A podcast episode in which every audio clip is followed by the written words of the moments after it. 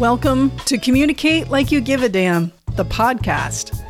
Our guests share their stories and approaches to embedding diversity, equity, and inclusion in communications because, I mean, let's be honest, we know the power of language, and language leads to behavior.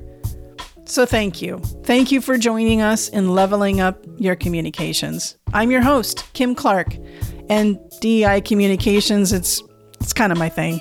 So, let's get into it. Let's learn more about how to communicate like you give a damn. Hello, welcome back. Thank you for being here. Maria, I'm so excited to have a conversation with you. You and I have been on in a couple of trainings together. You helped me out and put together an, uh, a YouTube video that talks about how not to be performative during um, Hispanic Heritage Month. We're going to talk about the term Latin, Latinx, etc. So that's why I hesitated and stuff. So I, I'm so fascinated by your background, and I really enjoy our conversations. And I know that you're going to be bring a very unique angle to this conversation around diversity, equity, and inclusion communications and inclusive language as it relates to policies. This is going to be a really interesting conversation. So please introduce yourself and we'll get into it. Thanks. My name is Maria Gamboa. I'm a consultant, and my prior life was as an academic, trained as a historian, and so that's what I that's what I did. I studied the history of a lot of policies to understand them. Uh, yeah, and I think what I do too is help improve programs and understand the purpose of programs and how they're written and who they're actually um, for, and if they're achieving their goals. So mm. now we do, yeah, now we do, um, now I do strategy consulting for nonprofits and foundations and um, a lot in healthcare and education. Um, but, you know, that's my day job. And so I'm always asking hard questions about programs, um, what their goal is, and also resistance to implementation. Because that's one of the things, right? That um, it's one thing to write something down, it's another thing to implement it and enforce it and fund it. So those are mm. some of the hmm. questions. How does it work in practice? Well, you have your PhD, mm-hmm. which is so impressive. Uh, and I would like to learn about what got you to do the, t- the topic that you did on your dissertation and what were some of the key things that kind of they were takeaways for you that kind of surprised you within the work that you now do in your consulting yeah so my um, research was actually on the history of comprehensive immigration reform. So the 1986 act that many remember as an amnesty, but which actually started as an employer sanctions bill. Hmm. So um, how did that happen? I, I study that, and I study how Latinos were being recognized as a domestic minority group that needed protection um, and resources uh, at the same time that undocumented immigration was growing. And so um, the problems that that created for these advocacy groups that were trying to increase protections uh, for Latinos in education and employment and voting and housing, uh, you know, all the areas where it shows up. And people were um, testing the limits of that inclusion back then in the 60s and 70s, 70s especially, to see if it included immigrants. And sometimes people hadn't thought that it could include immigrants or that immigrants would ever access rights and resources. And so once that started happening, they started to write exclusions uh, to make sure that immigrants did not were not included. And so now we're in a moment where states are rewriting policies to be inclusionary or exclusionary. And that's important when we talk about inclusion just because inclusion makes some people very uncomfortable uh, because it requires a shift in mindset. And sometimes people think, have very definitions just of what it means. Some people think it means inclusion at the bottom and that, that people will be satisfied with that.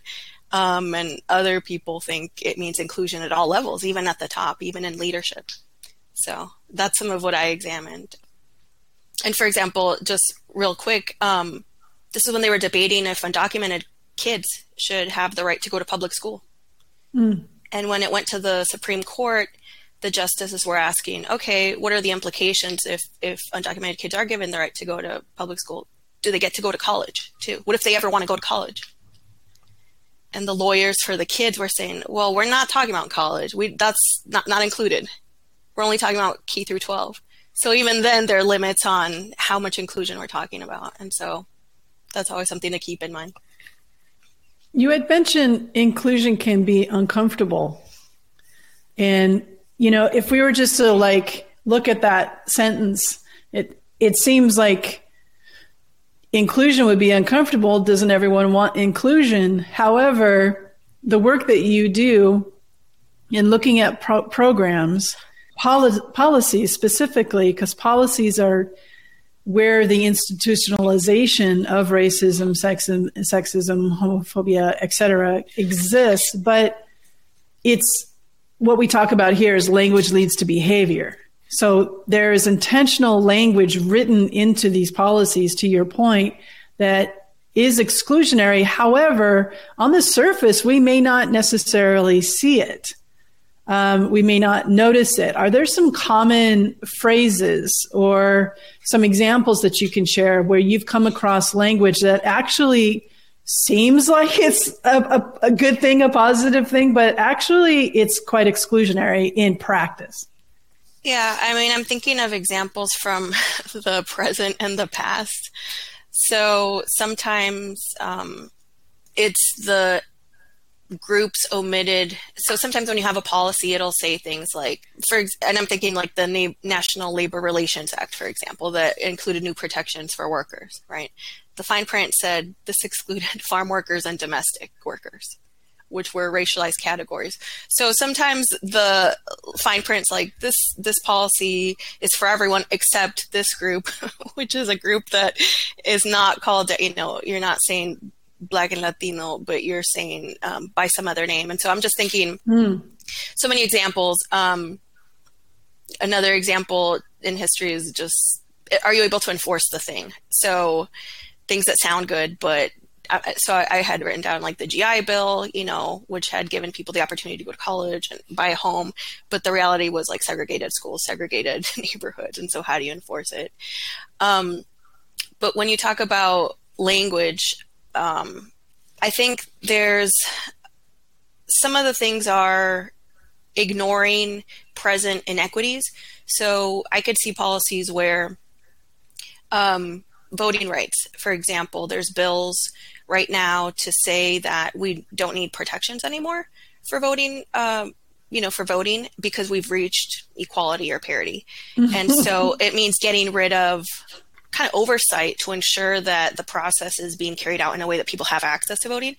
But if you think historically, right, in 1965, when um, the Voting Rights Act passed, you know, there was just because you were given something doesn't mean you can do it. So now I think there's bills to require ID or to make it harder to vote by mail. Um, even things like in reproductive health care, which we do a lot of work, sometimes the groups most affected by policies are not named right? So with uh, um, restrictions on abortion for example they don't say the groups most likely to be affected by it. Um, but so what i'm saying is just that it's a lack of acknowledgement of present inequities that mean policies are going to impact certain groups more heavily right? Or more negatively. Student loans um, if you look at the data of like who takes out loans who has the highest debt burden oftentimes you'll see it's it's historically excluded groups, groups that don't have the safety net and wealth to pay for their own education and things like that. So I'm thinking legislatively, um, but there's a lot of ways in which things are written in a way that seems neutral or just um, general. And that makes the argument is that it's the idea is that it won't impact groups differently, but I think the hidden subtext or context of like the history of this country is what would explain why it would have a disparate impact. And so part of the thing is then what's the impact versus intent? Just because you didn't mean for it to have an impact on certain groups or you wrote it in a way that it's not calling that out. Um, doesn't mean it won't. And I think that's part of the the resistance against critical race theory for people to know what actually happened and why um, policies reinforce inequities, even if they're not naming groups by name. I think it's a really important point and how it's baked into policies and systems and infrastructure in such a way that it's creating barriers for certain demographics and communities. However, you know, to your point around voter exp- uh, suppression, for example, it's intended to to disenfranchise and control more of the Black community's vote. It is also harming people with disabilities and, and other white people, frankly, who have a harder time with transportation, for example. So it actually is still hurting dominant cultures, but they don't see it that way. And so the way the language is positioned and who it's coming from to what audience for what impact, um, it's actually there's a self sabotage that happens. It's like where Heather McGhee talks about the draining of the pool. You know, so you know, back in the day, everyone loses out. Yeah, yeah, everyone loses out, and I've seen more and more examples lately of of well, you know, if this person wants to do this and we don't want this person to do this, so then we're going to make up a new rule. We're going to come up with a new policy and, or we're going to amend a current one to make, mean that nobody can do this thing because this one person wants to do this and we don't want that person to do that. So we're just going to change the rules so nobody does it. So there's different versions of draining the pool that are alive and well today. So one of the things that I, I think people really don't really understand, like when I started a job and I'm reading the code of conduct maybe in my first couple of days at the job, and then I never look at it again, you know, the employee handbook or the code of conduct, et cetera. There's things in there, and I don't even know anything about the company yet. I haven't started up, you know, I'm just sure. ramping, and there's all the pressure of, you know, you know, whatever that whole time period when you're onboarding into a company. But one of the things that some of us, not all of us will do, but will sign the form to say that we read the employee handbook or the code of conduct. But if we did, we don't look at it again. We just kind of operational, operationalize ourselves within the unwritten rules of the culture, the workplace mm. culture. So, and then if we do something and somebody actually wants to create a situation to retaliate or punish or or fire us or whatever it is they will that's when the employee handbook comes back into motion and like well you signed the document. Um, so language becomes a weapon in those scenarios. And it also is a way to control culture on a subjective basis. And there's things within our employee handbook and our code of conducts that I'm reminded of a, a, work done. I don't know if you've read it by the Stanford Innovation Review, where it, it's uh, titled "The Bias of Professionalism," mm. and it talks about the policies and practices, the ha- employee handbook, what this subjective term professionalism is, and how it shows up. My point in bringing all this up is that when language is used as a, as a weapon, basically referred to in a way that could be vague just enough to let a lot of people interpret it in different ways. So there's kind of a wild, wild west that, you know, is, is at play here. This is happening in Florida around the book bans and how DeSantis is, is defending saying, I never said that, but it's written in such a vague way that one person can complain about a book or a, a documentary on Ruby Bridges and then it's pulled. So the, the, the ambiguity of language, but also utilizing the code of conduct or whatever in a way when you know that the employees aren't really looking at it, but then you can use it as a weapon. There's a real world and a real life impact to what is baked into these things. Can you speak to that a little bit or have some more examples? Yeah, you mentioned the book ban. I'm just trying to think how else this shows up. I mean, part of it, to me, what it brings to mind is just that when things are vague like that, it would be helpful in the organizations that we work with if you actually have a shared meaning across the organization of what you're talking mm, about when you say meaning. professionalism when you say equity when you say inclusion when you say like what does it look like what does it feel like what's an example but I mean, just what it's bringing to mind too is that you do when you join an organization follow or follow you know follow along with the way the behaviors that are modeled by the leaders by the supervisors by those um, in power. So depending on who those people are and their belief systems, is is um, can create exclusion um, for to those who think differently, who have um, who operate differently, who have a different background, who even have different opinions. So I'm just wondering if there's anything more specific you have in mind. No, I think that that's great. I mean, we're going to be talking to somebody in another episode talking about the impact of stereotypes from the media, for example, where we've had CEOs make comments of mm. that there is no connection. This is just entertainment. These are just stories. There's no real world impact to these stories, you know, that we tell these fictional characters and there's there's no bigger BS than that. So we'll we'll talk a little bit more about how how language and visuals have been actually used um, that has actually had real world impact as well. Big news, friends! We have found a way to duplicate the content we share. Now it'll be available everywhere all at once. You can now pre order the DEI Communications Blueprint.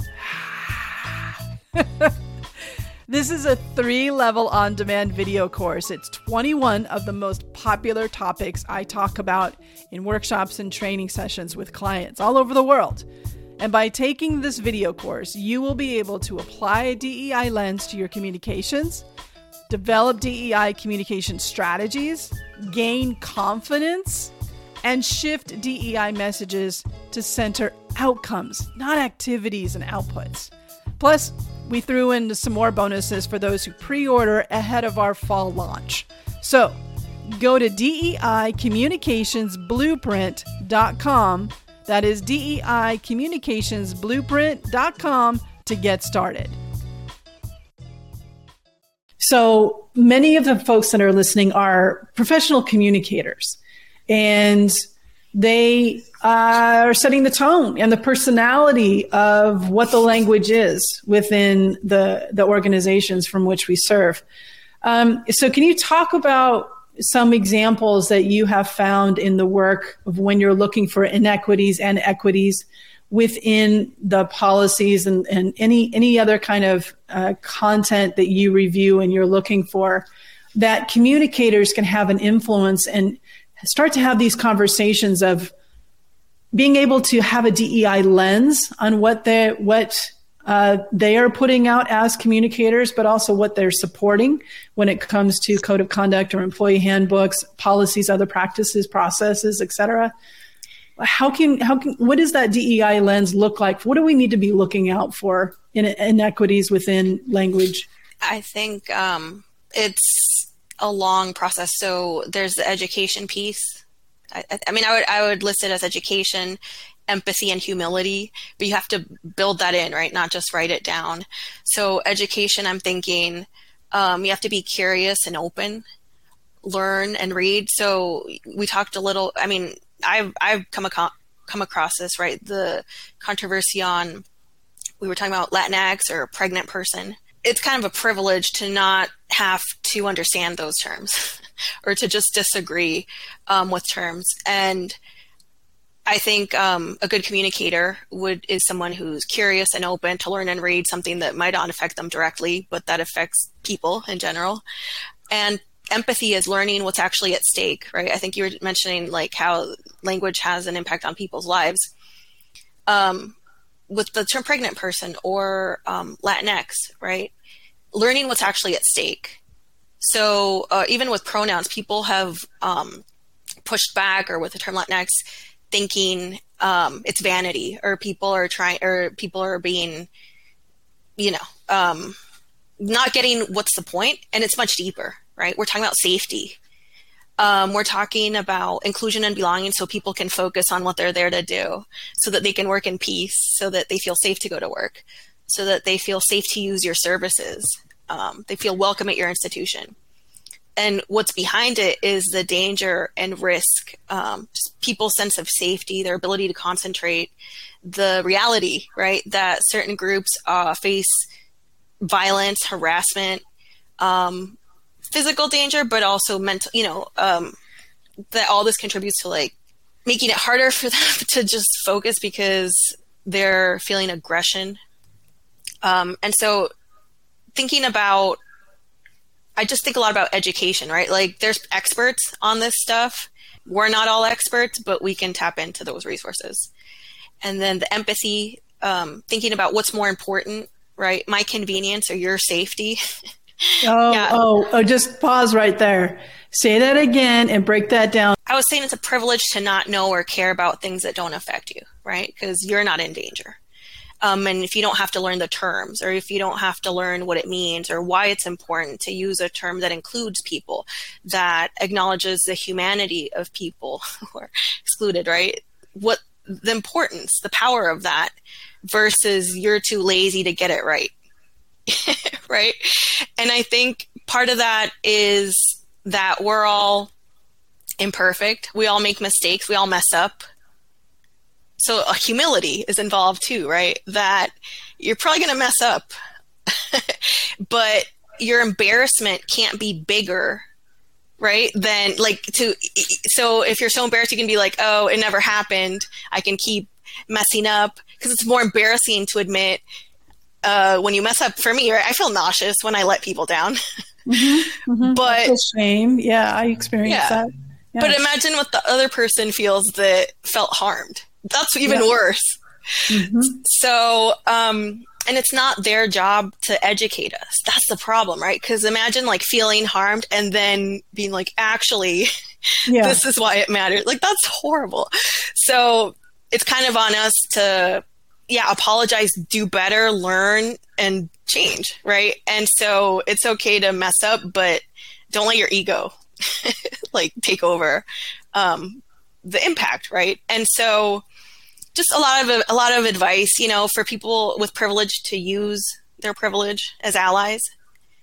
So if someone says something that is exclusionary, discriminatory, don't wait for a person from that group to bring it up. like that's a lot of mm-hmm. weight to carry. Step in. Mm-hmm. Um, and yeah, I just have more examples. I think we were talking about our kids, and there's we're all imperfect. So I'll just say like I mess up a lot too communicators are people too, right? So don't expect perfection. people first. Uh, yeah, absolutely yeah. right. So it's kind of like you have to be open to continuous improvement and not take it personally if you get it wrong, um, but take responsibility to do better. And I think, I mean, I don't know if this fits, but don't just think about the money. because I think some campaigns think about, oh, you're inclusive to reach more markets and blah, blah, blah. Um, that may not be true for you know this beer controversy, but um, but but just the you know it's more about it's more at stake. Back to the part about empathy, like what's the significance, right? Um, if you reproduce language that puts people at risk or questions people's humanity or excludes people, that's going to have an impact, and it doesn't.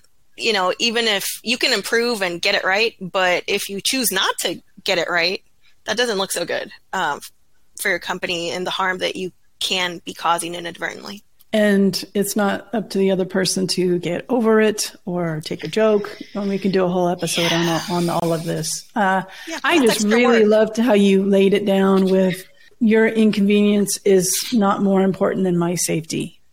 Yeah. And I, I just, I really love that point. And thank you for deconstructing it out and, and helping people hear that yeah, we were talking about our kids offline um, before we were recording and how you were, I won't tell your side of the story, but my side of the story is that I have a 12 year old daughter who, uh, although she is adopted, she's, she, uh, her birth family comes from Eastern Europe, Europe, uh, Europe.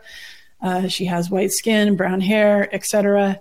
And so we actually have conversations around diversity, equity, inclusion, believe it or not. I mean, yeah. I, I, I, bought her, you know, the youth version of, uh, you know, how to be a young anti-racist, for example. She loves learning about history and presidents. And so I utilize that to talk about colonization and the Holocaust and all kinds of things. So, cause she's interested in it. And when I misgender or I assign a gender, like if if we're driving and somebody cuts me off and I say, I can't believe he did that. Mm. I, you know, my default is he when I can't identify a gender. I just go to he, right? And wonderful kid will say, You don't know if it's a he. And I'm like, You're right. You're absolutely right. And there's things that don't come to her attention. Like she'll say, she'll talk about the word normal. And then, you know, I, I choose a time, but that's one of those flag words. I'm sure you have flag words that kind of make your ears perk a little bit.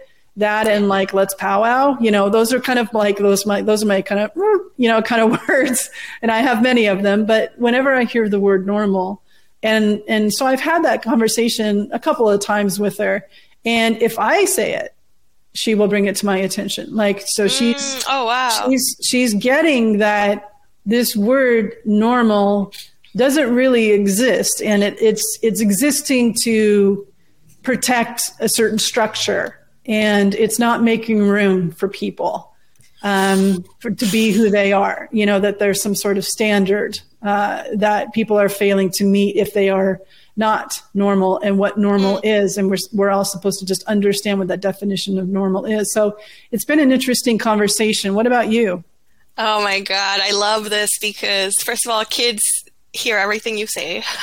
yeah My kid is three. Okay, there's things I forgot we said that she reminded us of when she was younger than that. So I think for me, what happened is um, she has not internalized stereotypes, but she's getting there, right? Mm-hmm. And so it's a long story, but basically, we were in Mexico, and my mom, my mom lives in Mexico, and she doesn't have screens on her windows. And so the mosquitoes, you know, when we stayed with her, we got bit by mosquitoes. And then from there, it got summarized into there's mosquitoes in Mexico, right? And Mexico's weird because they have mosquitoes, right? And so she was telling me the other day that at school, because she knows she's Mexican, but she's not sure how much or what, what it means. means yeah She's, or where Mexico is, so I had to buy her a globe. But um, she made the point like I'm uh, I'm Mex I'm what'd she say? I'm Mexican. I'm normal, and I'm Mexican or something like that. Sometimes I'm normal, sometimes I'm Mexican. That's like actually Mexican is normal. Um, everything's normal, right? White, brown, black, Asian, every Mexican is normal. And she said, "Yeah, I love Mexico. Grandma lives there, but they're mosquitoes. It's weird, right? It's a little weird." it's like, no, there's mosquitoes here too. we just have screens, you know. Um, yeah Yeah, and then I told her I'm Mexican, so it's it's kind of like not nice to say that anyone's weird, right? But that was a lot for her to handle. She started crying because she thought she had offended me. You know what I mean? So it's like deep. This is deep stuff. And I told her, you didn't know. You're just trying to figure out how this all works, where these places even are. So, I mean, the lesson there is just like be gentle, but um, kids are curious, and so we ne- we need to educate ourselves to be able to translate to them like what that means. But I do think it's good um, to talk about race in a, in an informed way. Um, and there's a book what I read before I had kids called Nurture Shock. I think that's what it's called. Hmm. That talks about you talk to to kids about everything, right? Disability, everything, Yes. right? So that everything's normal, actually. Yes. And they don't embarrass you in public one day saying, "Look, they're so," you know, like asking you. And if they do ask you, you respond naturally. You don't tell them, shh, shh, you know, don't say that. Mm-hmm. Um, mm-hmm. So I'm still learning. I'm just saying because sometimes I know how to respond to adults, but not children. I mean, what do you do when a kid is racist and their parents not there? You know, I'm still learning how to figure that out. Um, because my initial reaction is like, get my kid away from that kid, right? Like, you don't need to be around this, but she'll be around it a lot actually on her own. So I'm not there yet. But yeah, I mean, part of it is normalizing everything and then being age appropriate, right? In that they don't mean harm, they're curious. But if you say stuff that's problematic, they're going to repeat it. So. Now, we've heard um, more often, especially since the summer of 2020, about the Black and African American community having the talk, um, the race conversation. I was raised in a very white household, even though I have Native American heritage. That wasn't brought into the conversation. It was just kind of, we didn't really talk about race and ethnicity, right? Because we're normal, like we were just talking about, right? Um, so we never had those conversations. So we don't have, I don't have, I didn't grow up with the skills to name myself, identify myself, see my place in the world. That's part of the the uh, mentality of the obliviousness. That's part of part of why it works, etc. In in the community from which you were raised, are those those kinds of conversations while you're a kid? I think that it's different, um, just on two dimensions. So what I hear about the talk is about safety, right? What do you do when you encounter a police officer to stay alive, right? Because it might go wrong. Um, and so I can see that happening if you're an immigrant, right? How to navigate um, encounters with immigration. Yeah. I mean, I think a lot of it is unspoken. You just know don't mess up or don't call attention to yourself or don't, you know, I was lucky enough to have legal status, but even you, you're very deferential, you, you know, to immigration. Mm-hmm. Um, stuff like that, or to services that can report you to immigration and like jeopardize your family. I mean, I think it just shows up differently if if there's an acknowledgement of discrimination or one's place on the economic ladder that you don't talk back, you know, um, or speak up. So it just shows up in other ways. I think, like in in the workforce, and especially I see that as a problem for first generation professionals who don't know how to um, advocate for themselves manage up or disagree. That's mm-hmm. how it mm-hmm. shows up for me. Mm-hmm. Um, and then I'll just say the problem is that within the Latino community, there's a lot of racism towards blacks and towards indigenous people. So I can't guarantee that there's, so I'll just say there's that third element and classism, right? Where in mm-hmm. Mexico, I'll tell you, the police is not held in high regard, even the military, because it's seen like a working class occupation. And so I don't I don't want to say that it's whiteness, but it's that if you have enough money, you can do whatever you want. And so there's not this fear of you're going to lose your life um, just because there's so much privilege, you know, among middle class Latinos, and then there's just a lot of racism towards um, to distinguish themselves from people who are seen to have a worse mm-hmm. situation. So it, it just shows up like in a lot of different ways. And I can attest that when I came out, then the conversations with my parents was about safety. And my mom even asked me, like, okay, okay, uh, can you tell nobody? Because I'm really worried about your safety. Like, you know, so she wanted to take advantage of my ability to pass, if you will. Um, and it, that was really, really interesting. And I saw the love that she was trying to share with me on that. Um, and unlike my color of my skin, that is seen however the world sees it, and it's not my choice, it's out of my hands. Um, as if I were, you know, I had more melanin in my skin uh, than I do. I had a choice around hmm. being out, if you will. There are certain situations where I do use that privilege, but in most situations, I do not. Uh, I, I, I, don't take advantage of that privilege. Uh, but however, I also have height privilege. I have deep voice privilege. yeah. I have athletic shape privilege, you know, so I take advantage of that. It's like, it's not smart to try to do anything to me, right? or say anything to me. And, but I also, that's also white woman privilege that I am leveraging as well. So if I was a transgender person of color who was shorter, for example, or different body shape, etc., I would not have these kinds of privileges and it would be less, less of, it would be more out of my hands. But I did have that safety conversation with my parents when it came to my sexual orientation. So I appreciate yeah. you bringing up that point. And um, because there's certain work environments or client environments where I still, to this point, to, to, at this age, I still don't come out everywhere I go uh, because of safety. I will be traveling to Florida soon. Equality Florida has issued a travel advisory for the entire state of, of Florida for anyone who is LGBTQ plus saying it is not safe to travel here, cer- certainly in certain pockets of Florida. A travel advisory has been issued. And I'm going to Florida and I will be, uh, I have the option, you know, to be out or not, or wear the t shirts that I have or not with the pride flag. And uh, it's an it's a it's a safety situation, but there's also a sense of pride and solidarity and allyship and and right. wanting people to know that I am here and um, I see them, but there are people that don't have the choices and the privilege and the options like I do. And I recognize that, which motivates me more to be out uh, to help with the stereotypes um, that can be more disproportionately harmful to people who can't necessarily hide as well as I can. Uh, so, just in our last couple of minutes here, Maria, what does you know tying everything that we talked about the interpersonal the you know the intrapersonal communication as well as the reviewing of our language that builds the nuts and bolts and functions and the infrastructures of our businesses in our policies our practices our processes etc what does it look like in your opinion to communicate like we give a damn part of me wants to say you can't have assumptions about what's normal right? And which itself requires a growth mindset, right? Because how do you get it right? You might you, you won't get it right the first time.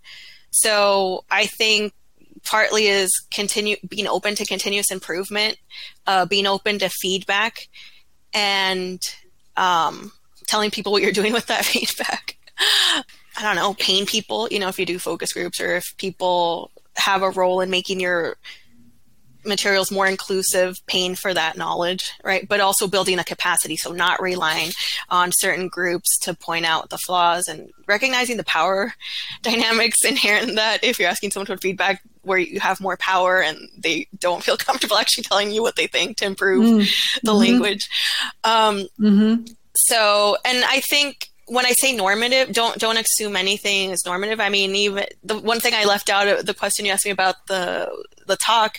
I mean, um, if you just look at the data, right, acknowledging reality is acknowledging the reality of inequities, and so that's why certain language is not going to land for some people. Um, something we didn't talk about is exclusion of people who are formerly incarcerated, right? I, I see a lot of advances in um, programs uh, to address that um, discrimination, but in popular culture, there's still jokes, right, about um, what it is to be a prisoner. Even my three year old, right? It's like, oh, a bandit has stripes. So very young, at two years old, um, people are learning like what's, and they try, kids try to like simplify good bad. Is that good or a bad person? Mm-hmm, mm-hmm. and that's not how it is. Some people are denied opportunities right? And just about the talk like latino men right?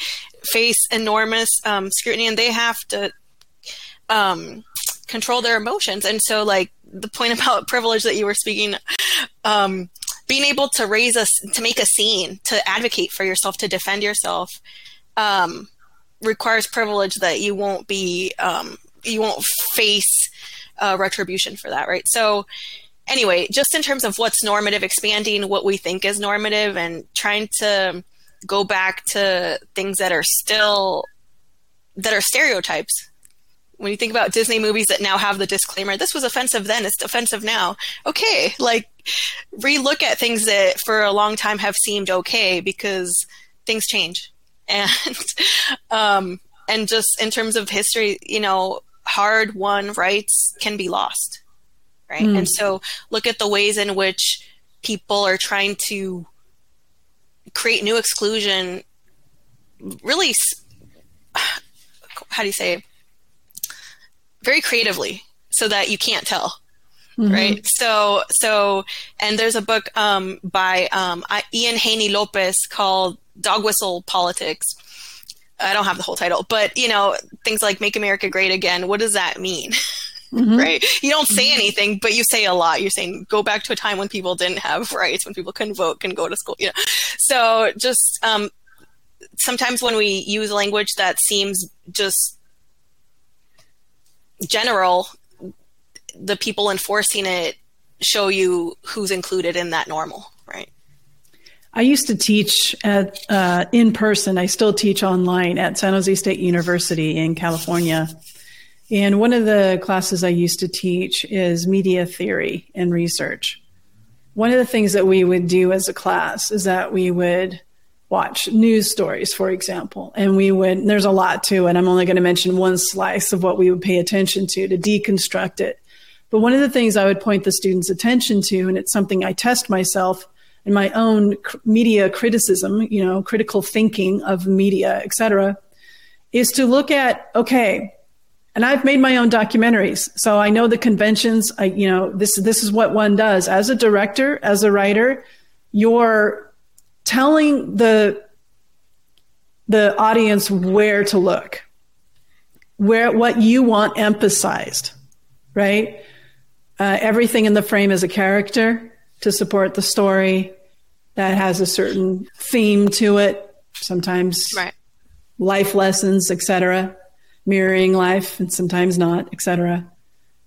But it's very intentional to draw the eye and lead the audience in a certain direction. We are showing you what we want you to see. So there's there's elements that are emphasized, but there's also elements that are de-emphasized. What is being left out? Who is being left out? Why? Which circling back to what you said at the beginning as as far as the programs that you evaluate like why are we doing this program and what is the effect of it they may have an intention but it may have a different impact so yeah. this idea of looking at our language and seeing what we are emphasizing who we are emphasizing and then we whether it's intentional or not what are we de-emphasizing who are we silencing who are we who are we leaving out? Right. And that's part of having that DEI lens on our work on a regular basis. Maria, thank you so much for bringing your expertise, your research and dissertation work uh, to, and your personal life and talking about your kid. you know, I just love the range of the conversation that we just had. How can people stay in touch with you? I have a blog, uh, mariagamboa.com, and I'm on LinkedIn and Instagram. So yeah, add me. Feel free to read what I write. It's a bunch of random stuff, but all with this lens. You know, because I deconstruct PBS shows, I deconstruct, you know, higher ed programs. So it's just whatever I see with that lens. Excellent. Excellent. So people can can learn and kind of learn off of your example of what you're seeing that's emphasized and what's being left out and de-emphasized. Uh, that's awesome. Thank you. I look forward to subscribing myself. Thanks, thank you for being here, Maria. It was so okay. great to have you here. Thanks for the conversation. Thank you. Okay, so what popped out to you from this conversation? And I mean, it may take a minute to process, but be sure not to brush off what you just heard. Look, you just need a partner to be with you through this experience and understand what to do next. So, I'm inviting you to set up a one on one strategy session. All you need to do is go to communicate like you give a damn the podcast.com and you'll see the button there. The more conscious communicators in the world, the better the world. So, thank you for listening, and until next time, let's communicate like we give a damn.